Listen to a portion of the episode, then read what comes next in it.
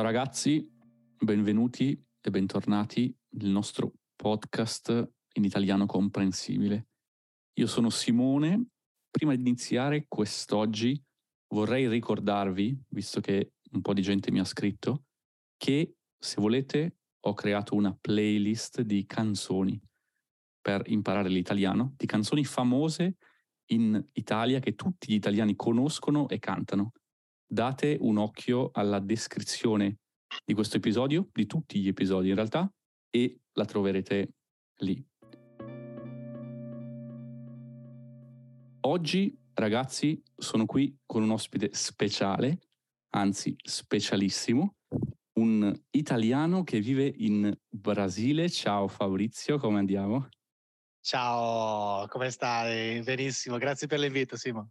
Bene, bene, bene. Con, con Fabri ci siamo conosciuti a Belo Horizonte, ragazzi, come sapete, durante la mia permanenza brasiliana e ho deciso di invitarlo nel nostro podcast di italiano.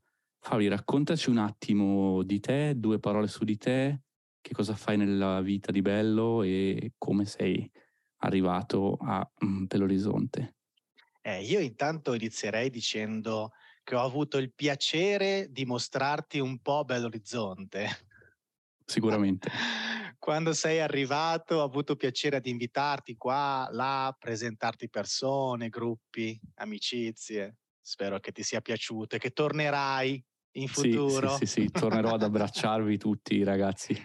Io ho bisogno di conterranei qua a Bell'Orizzonte perché con persone come te e come anche qualcun altro, pochi, eh, poche persone, riesco a condividere cose della mia terra. Tu dicevi adesso, parlavi di canzoni italiane.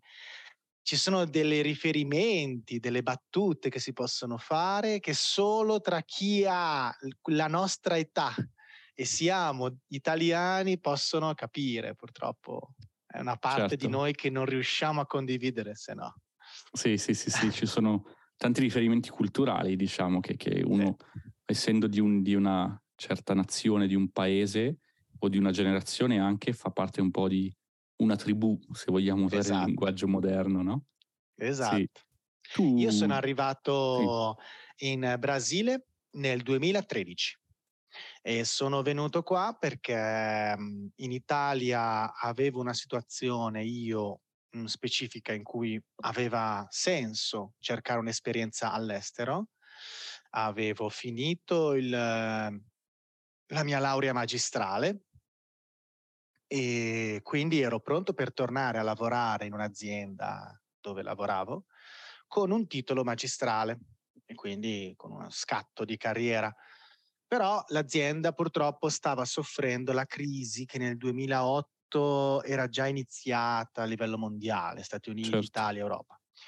E quindi nel 2012 più o meno, quando io mi sono laureato magistrale, non ho avuto più i fondi, l'azienda aveva il mio posto di lavoro, era là, il mio ruolo c'era, però non c'erano sufficienti fondi, specialmente anche perché avevo il titolo di laurea magistrale, quindi si prevedeva una, uno stipendio in più.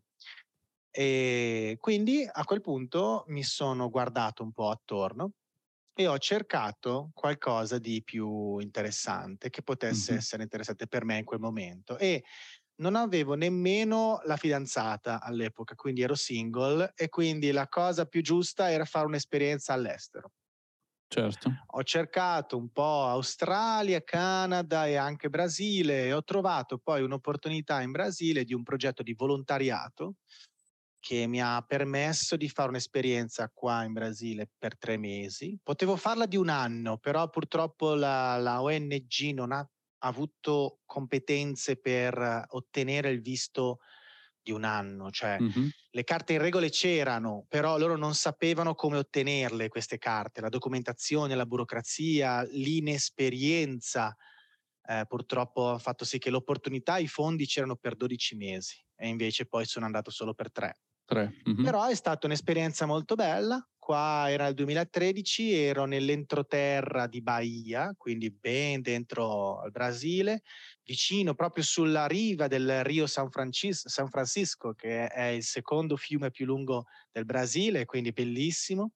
Si chiamava Ibotirama. Ho fatto un'esperienza là con dei preti in un centro educativo per bambini, eh, che era una specie di post scuola, diciamo, per quei bambini che dopo la scuola, dopo l'orario che sia mattutino o pomeridiano della scuola, a casa non c'era nessuno perché i genitori lavoravano e quindi i genitori mandavano i bambini dai preti per continuare attività di, diciamo, di rinforzo, di, non si dice rinforzo in italiano, aiutami, di appoggio, di, di che aiutavano i di aiuto scolastico, ripetizioni. Sì, eh, ripetizioni scolastiche. Io a volte mischio con il portoghese. e quindi loro facevano queste attività e io in, questa, in questo centro educativo ho aiutato sia a livello educativo sia a livello di cooperazione internazionale perché la ONG che mi mandava aveva bisogno di alcuni documenti per poter avviare una raccolta fondi che poi ha avuto successo e hanno costruito tutto un refettorio, tutta una nuova zona, una cappella, hanno coperto la, la, il campo di calcio di cemento, l'hanno coperto con una struttura ottima perché almeno il sole non bruciava, mm-hmm. hanno fatto delle nuove aule, eccetera. Eh, però io ho fatto solo tre mesi là e poi okay. sono tornato in Italia. Qui ho scoperto un contatto di una persona che lavorava a Belo Horizonte, quindi qua a Minas Gerais, e sono tornato quindi in Brasile, questa volta con un contratto per lavorare come consulente, come assistente a un consulente aziendale che metteva in contatto aziende italiane e brasiliane. Ottimo. In quel momento io ho trovato poi anche il modo di aprire la mia scuola, che è la cosa che più mi piace fare, che ho trovato un modo di fare qua, c'è più mercato qua che non in Italia, che è una scuola di tecniche di memorizzazione, mappe mentali, lettura, di, lettura veloce, mm-hmm. concentrazione, di, diciamo mh, mhmm, risultati più efficienti e migliori nello studio, nell'apprendimento. Certo, e da certo, allora ottimo. sono qua. Ottimo, ottimo, che bello. Dal 2014 più o meno. Mm-hmm. E adesso magari dopo arriviamo sul discorso scuola e tecniche di apprendimento. Com'è andato e com'è stato l'inizio con la lingua, con il portoghese, con diciamo, l'apprendimento della lingua? Visto che Sono... ci ascoltano persone che stanno studiando l'italiano in questo caso? Allora, io ho, nel momento in cui mi preparavo per venire in Brasile, tante cose da prepararsi, documenti, eh, organizzarsi anche la vita, chiudere dei progetti che avevo in Italia, terminare, non è solo fare la valigia. Quindi in quel periodo studiare il portoghese ci ho provato e non è andata molto bene, non perché non sia capace, sono incapacissimo di apprendere, imparare nuove lingue, già ne, parlo, già ne parlavo quattro, l'italiano, il francese, il tedesco e l'inglese. Eh, quindi imparare il portoghese non è stato difficile, però nel momento in cui mi preparavo per il viaggio non ho avuto la testa, il tempo, la concentrazione certo. per farlo. Quindi suggerimento che do se una persona in anticipo con un anticipo di un anno sa che vuole andare in un posto, inizia subito a imparare la lingua con una routine, con una routine, con una, un ritmo settimanale fisso, due lezioni a settimana almeno, perché è la cosa che ci vuole concentrazione proprio per impararla e all'ultimo momento non hai la testa per questa cosa. Io l'ho imparato quando ero qua, e mm-hmm. quando però ho pensato, beh, era il 2013, ho pensato, 2014 ci sarà la Coppa del Mondo di calcio in Brasile, quindi cioè, è il paese della Coppa, cioè parleranno inglese, no? Invece sono arrivato a San Paolo Guarulhos dovendo cambiare aereo per andare a Brasilia certo. e non ho trovato nessuno che parlasse inglese. E quindi ho dovuto mostrare il mio biglietto indicando io, Brasilia, volare. Oh! Ottimo. ho trovato uno che parlava inglese, sì, ma solo là al portone d'imbarco, al Chiaro. gate. Io per chiedere informazioni su dove era, cosa dovevo fare, dove dovevo andare, ho chiesto mani e piedi. gesti. Mani e piedi, bravo. Eh. Che è il modo più divertente per imparare, no? sì. E niente, quindi Ottimo. poi quando sono arrivato qua, eh, io mi sono messo di buzzo buono, come diciamo noi, a imparare la lingua in questo modo. Intanto la parte di vocabolario, perché la parte di grammatica è chiaramente importante, però è una cosa che, dato che io già parlavo quattro lingue e tre di queste sono lingue neolatine, francese, italiano e... No, francese e italiano, eh, no, inglese e tedesco non lo sono, quindi solo francese e italiano sono lingue neolatine. Quindi io già parlavo queste due lingue che sono neolatine. Ho quindi la struttura grammaticale basica per parlare un po' portoghese. Certo. Mi interessava memorizzare parole, sostantivi, modi di dire e verbi, quindi tempi verbali ho fatto tanti errori, se io ci penso provo anche un po' pena delle persone che parlavano con me, ringrazio tanto le persone che hanno avuto pazienza, però mi sono buttato, andavo sempre in giro con un quadernetto nella tasca, nel taschino, un quadernetto apposta piccolino con una matitina, mm-hmm. quando c'era una parola nuova la segnavo oppure cercavo sul cellulare, avevo scaricato un dizionario di italiano-portoghese sul cellulare, che non avevo neanche bisogno di internet e quindi eh, mi sono trovato che poi applicando tecniche che io anche insegno di memoria, mi sono messo a memorizzare tanto vocabolario. Questo è fondamentale. Certo. Poi Ci dopo fai... ho avuto qualche aiuto sulla grammatica, mm-hmm. sui tempi verbali. Mm, ci fai un esempio magari di una tecnica che i nostri ascoltatori possono usare per, che potrebbero usarla per l'italiano, ad esempio?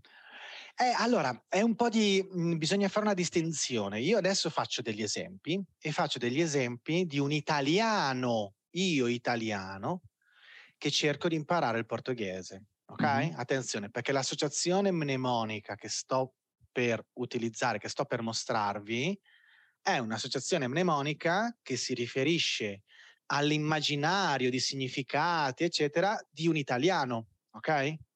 Quindi io che devo imparare il portoghese uso dei significati che uso dalla lingua italiana, mentre uno straniero che deve imparare l'italiano userà dei significati e delle altre immagini, di un significato della sua lingua per imparare certo. l'italiano. Quindi facciamo degli esempi così semplici.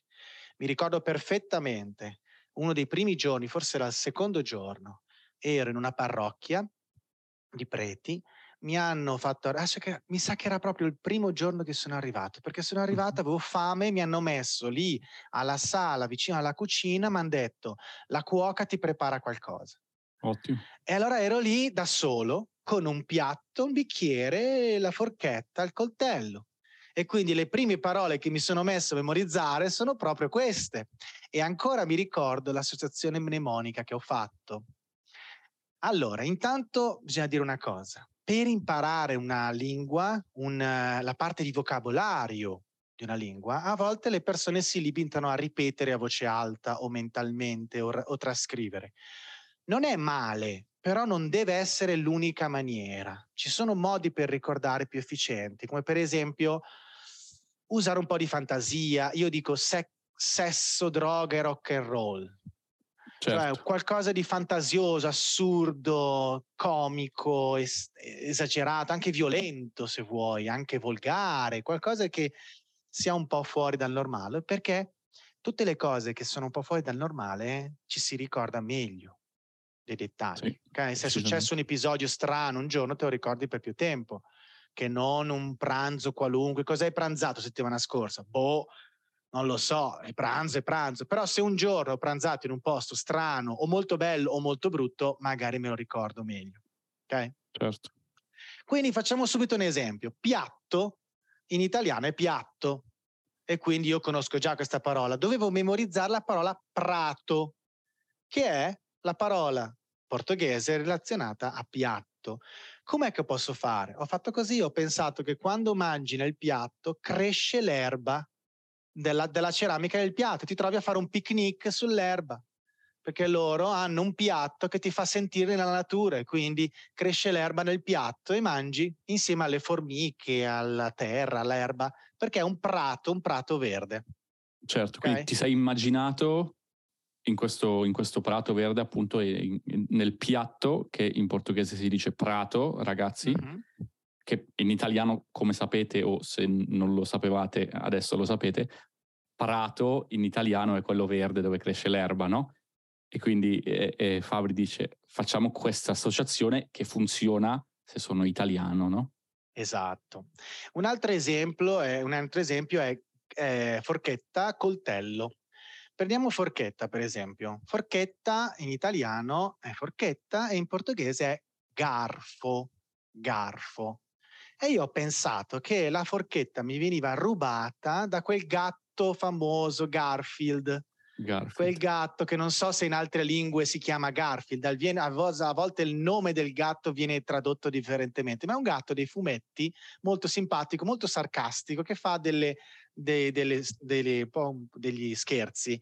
E quindi immaginato lui che mi rubava la forchetta, io la prendevo e lo uccidevo a forchettate, quindi ho oh, messo un po' di violenza. Qua. Immaginavo la forchetta, smetti di rompermi le balle, voglio mangiare, lasciami la forchetta e lo riempivo di forchettate. Okay? Certo, quindi l'immagine è molto forte, è, abbastanza violenta, quindi no? te lo ricordi. È, è, più semplice da ricordare, ottimo. E ottimo. l'ultima lo lascio come esempio anche per chi parla inglese, coltello si dice faca.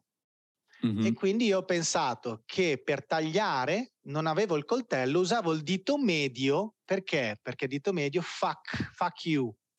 Ho okay. pensato all'inglese, fuck you, faca, fuck you. E certo. ho pensato che dato che non ho il coltello, prendo il mio dito medio, hop hop gadget, spunta un coltello dal dito medio e il mio dito diventa un coltello, diventa una faca Okay? Per tagliare. Mm-hmm, per tagliare. Questi sono piccoli ganci di parole Ottimo. semplici, ok? Sì. Si possono applicare queste tecniche anche per parole astratte, difficili, differenti.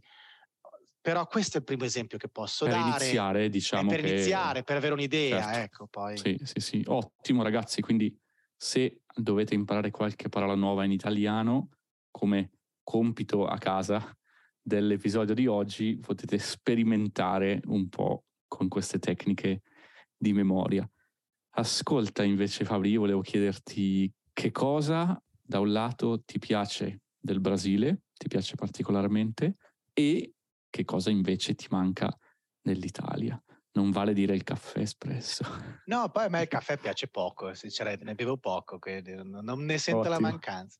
Forse posso iniziare dalle cose che mi mancano, posso girare la domanda, posso far invertire sì, sì. l'ordine? Inizio da cosa mi manca? La neve, lo snowboard e mm. chiaramente eh, il contatto con quegli affetti più cari, anche la facilità di passare da Genova a Milano, Lago di Como e Alpi in una stessa giornata, cioè riuscire a fare in due ore sono a Genova dai miei parenti e gli zii, eh, poi torno a Milano che è dove abitavo e, e, poi faccio un salto su al lago e poi vado in, alle Alpi a sciare, tutto in due o tre ore più o meno di viaggio. Questa facilità enorme purtroppo in Brasile non c'è perché mancano i treni, intanto i treni sono pochissimi e non sono per passeggeri generalmente mm-hmm. eh, e ci sono distanze lunghissime. Anche distanze le strade, enormi. le autostrade ci sono, però comunque sono strade molto lunghe, non sono con la qualità che abbiamo di autostrada nostra. Quindi generalmente per i viaggi lunghi si usa l'aereo e l'aereo è molto noioso anche, bisogna prepararsi due o tre ore prima, bisogna avere dei limiti controlli. di bagaglio, i mm. costi mm. sono più alti generalmente. Io preferisco un viaggio in treno e dormi in treno. Poi ci sono gli autobus qua, ci sono gli autobus inter, interestaduais, si dice, no? gli, gli autobus che passano da uno stato all'altro sono sicuramente dei begli autobus, però ecco, comunque è un viaggio molto stancante. Lungo, certo. Lungo, lungo, lungo. Quindi il Brasile è bellissimo, però la facilità che c'è in Italia di andare da un posto all'altro, scoprire cittadine nuove, ogni città. Il turismo in Brasile non è ancora ben sviluppato perché il Brasile ha un grande potenziale, ma in Italia abbiamo un piccolo spazio geograficamente, ma abbiamo un turismo molto sviluppato. Dietro all'angolo, la prossima regione che incontri trovi mille cose, la prossima provincia. E certo. Cosa mi piace del Brasile è sì. le stesse cose che ho detto prima, cioè, attenzione, la dimensione del Brasile apporta dei lati positivi. Intanto a livello di mercato è un mercato enorme, quindi lo dico per chiunque volesse venire a lavorare in Brasile e lo dico anche per chi si sta chiedendo com'è possibile che un italiano, un europeo viene in Brasile, io brasiliano che voglio andarmene da qua. c'è sempre quella domanda, com'è possibile che io voglio andarmene via e lui viene qua? Certo. No? E la risposta, sono tante risposte, però a livello professionale, profession- da professionista che sono, vi dico, il Brasile ha più di 200 milioni di abitanti che parlano la stessa lingua, mentre l'Europa non ce l'ha, ha un grande mm. problema linguistico. E l'Italia siamo 60 milioni, poco di più. Quindi cioè, non c'è quel grande mercato che permette una prospettiva di ampio raggio, proprio certo. anche di certo. numeri, di scalabilità di un, nego- di un business, di un affare, di una scuola, di corsi nel caso mio. E poi anche perché il Brasile a livello professionale, per chi arriva dall'Italia, qui dall'Europa, ci sono molte opportunità. Perché? Perché dove mancano certe cose, dove mancano molte cose, ci sono molte opportunità che noi italiani semplicemente per la nostra cultura, studio, educazione, eccetera, possiamo portare. Uh, chiaramente non è qualunque persona che si trova bene in Brasile perché ognuno ha la sua esperienza, però dico per me, per il mio curriculum, mm-hmm. per il mio modo, la mia intenzione, il mio progetto che avevo, sta andando bene e mi trovo bene. Io ho avuto opportunità qui che non avrei avuto in Italia. Certo. Qui ho avuto proprio modo di sviluppare la mia scuola pian piano, ancora non è al livello che vorrei, però anche perché abbiamo avuto una pandemia che mi ha, ha rallentato due anni, tre anni quasi di, di, di rallentamenti generali. E quindi è successo che però ho sempre avuto un trattamento speciale tanto a livello professionale quanto anche a livello sociale amicizie, perché un italiano in Italia non è niente di speciale, un italiano all'estero è un italiano all'estero e quindi noi certo. abbiamo dei vantaggi perché l'Italia è vista generalmente con significati positivi, eh? escludendo quelle che sono chiaramente le cose per cui siamo famosi nel mondo a livello negativo, vedi la sì. mafia, vedi cose così, no? For- a parte questo abbiamo tantissimi, eh, un certo charme all'estero. Sì, e, sì, sì. e, il mio modo di essere anche ha fatto sì che non facessi pesare questa cosa, non, mi, non arrivassi qua col puzzo sto il naso, io sono europeo, no, anzi, mi piace il Brasile, cose nuove, persone nuove, molto varie, c'è una varietà enorme, c'è una varietà enorme di persone, di culture, che fa sì che questo paese poi è anche difficile da gestire, da, da, da, da, condurre anche a livello politico, sociale, chiaramente, però ha delle grandissime varietà ed ha un fervore di eh, temi sociali. Ci sono grandi temi sociali che in Brasile vengono trattati minuziosamente per insegnare alle persone, agli stessi brasiliani, come trattare argomenti come il razzismo, che qui chiaramente c'è un tipo di razzismo specifico, eh, il maschilismo eh, e altre cose, tutte a livello sociale che io ho visto specialmente qua, perché siamo, è un paese enorme, con grandissime differenze e quindi ho anche imparato molto a livello di storia e di società, una società così differente come, come il Brasile. È interessantissimo. Molto interessante, sì. E confermo che anche io mi sono trovato molto bene in, in, in Brasile, come forse avrete sentito ragazzi nell'episodio che ho fatto sulla mia vita. In Brasile a BH, come dicono le persone del posto, che è il, il modo risorge. che dicono esatto per, per identificare Belo Horizonte. E ascolta, a questo punto devo per forza chiederti, ma in futuro tu ti vedi in Brasile o porte aperte, chi lo sa? Guarda, è una bella domanda. Eh, il futuro lo si costruisce, quindi se vuoi prevedere il futuro lo devi costruire, né? come si dice. Eh, io ti posso dire che la mia intenzione è quella di eh, prepararmi ad avere una vita un po' più nomade, non nel senso di viaggiare costantemente come stai facendo tu adesso, anche se chiaramente è un mio sogno farmi un annetto di, nomadi, di nomadismo, si dice nomadismo in italiano? Di giusto? nomadismo, sì sì. Nomadismo corretto. digitale, aiutami per questo, te lo chiedo perché a volte perdo alcune parole in italiano. Sì. D'altra parte sono nove anni che sono qua. Però quindi un'idea di viaggiare un po' col mio lavoro ce l'ho. Ho già la possibilità perché do lezioni di italiano anche online e do anche lezioni di tecniche di memoria online e quindi teoricamente posso. Ho solo bisogno di un flusso, di un aumento del mio volume di fatturamento per permettermi anche di viaggiare un po' di più, fare degli investimenti che entri qualcosa economicamente un po' automatico. Quindi questo fa sì che, immagina, se appena conoscerò una persona con cui vorrò far famiglia, far figli e famiglia, là dovrò decidere tra, non so, cinque anni dove mi stabilizzerò. Certo. Però perché uno prevede magari di fare figli da qui a tre, cinque anni, non so, per dire.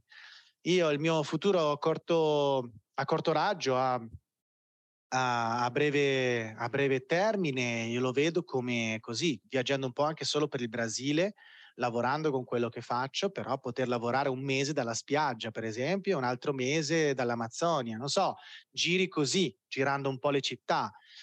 E poi un giorno, perché no, fare anche un po' Italia, un po' Brasile. Eh, nel momento in cui deciderò dove stabilizzarmi, in base a dove sarò, dove farò crescere i miei figli, sarebbe bello i figli farli crescere in Italia, perché chiaramente istruzione, educazione, no? Istruzione e educazione italiana sono sicuramente più solide che non nel Brasile. Mm-hmm. E poi anche la sicurezza, la sensazione di sicurezza che si ha a far giocare i bambini per strada, in Brasile ce n'è meno, in alcuni certo. posti in certo. particolare.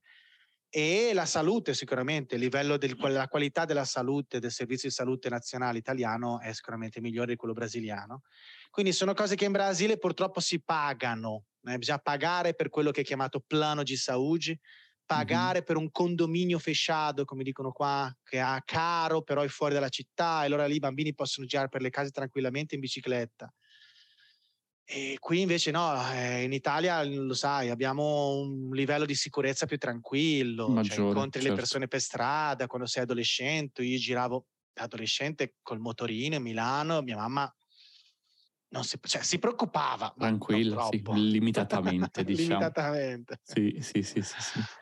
Ottimo Fabri, allora grazie direi, abbiamo fatto una, una bella panoramica secondo me sulla tua vita in Brasile, sul Brasile in generale, abbiamo confrontato un po' con l'Italia, abbiamo ragazzi condiviso con voi anche un paio di tecniche che potete usare per imparare l'italiano o il portoghese o qualunque lingua in realtà. Per chiudere, Fabri, se potessi mandare un messaggio al mondo, e in realtà lo stiamo facendo perché ci ascoltano da qualunque paese del mondo, e ehm, ti lascio la parola, che cosa diresti? Wow, grazie, momento. Allora, eh, io direi sicuramente continuate a studiare le lingue, continuate, continuate, continuate perché questo mondo è veramente enorme e io dico che la lingua è il primo passaporto. Prima di avere il passaporto per viaggiare, prima di avere un visto per viaggiare, bisogna avere la lingua. Poi è vero, posso buttarmi sperando che vada tutto bene con l'inglese in un qualunque stato o nazione del mondo, però imparare la lingua vuol dire imparare la cultura e conoscere meglio. Una cosa è essere turista, una cosa è essere viaggiatore.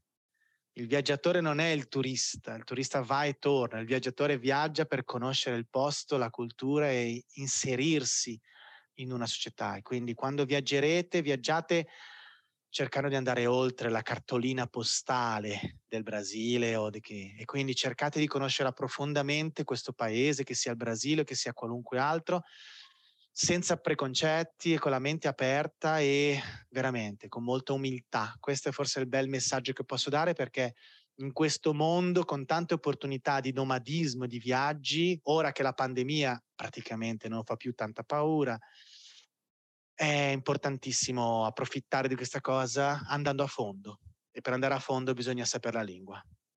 Sì, sì, sì, grazie mille Fabri, non potrei essere più d'accordo, quindi ragazzi siate umili, viaggiate, imparate le lingue. Fabri, se eh, i nostri ascoltatori vogliono trovarti online, dove ti trovano? Io metterò poi i tuoi link nella descrizione del podcast, però raccontaci un attimo. Sì, allora io ho il mio sito di tecniche di memoria eh, in portoghese. Ho anche un sito mio eh, che però cliccando nel, sul stesso sito c'è già un, un, un, ridirezionamento automatico al sito di memoria. Quindi il primo sito posso dire su di me, fabriziotesti.com.br www.fabriziotesti.com.br Questo è il sito mio, per ora c'è un ridirezionamento. Vi manda a un sito chiamato Fera Brain. Fera vuol dire bestia, animale feroce in portoghese, e brain è in inglese cervello, quindi cervello bestiale, diciamo, ferabrain.com.br, questo è il mio sito di tecnica di memoria per il portoghese. Perfetto, date un occhio alla descrizione e vi lascio il link del sito di Fabrizio. Ciao ragazzi, un abbraccio grandissimo e ci sentiamo presto. Grazie ancora Fabrizio. Ciao, grazie a te.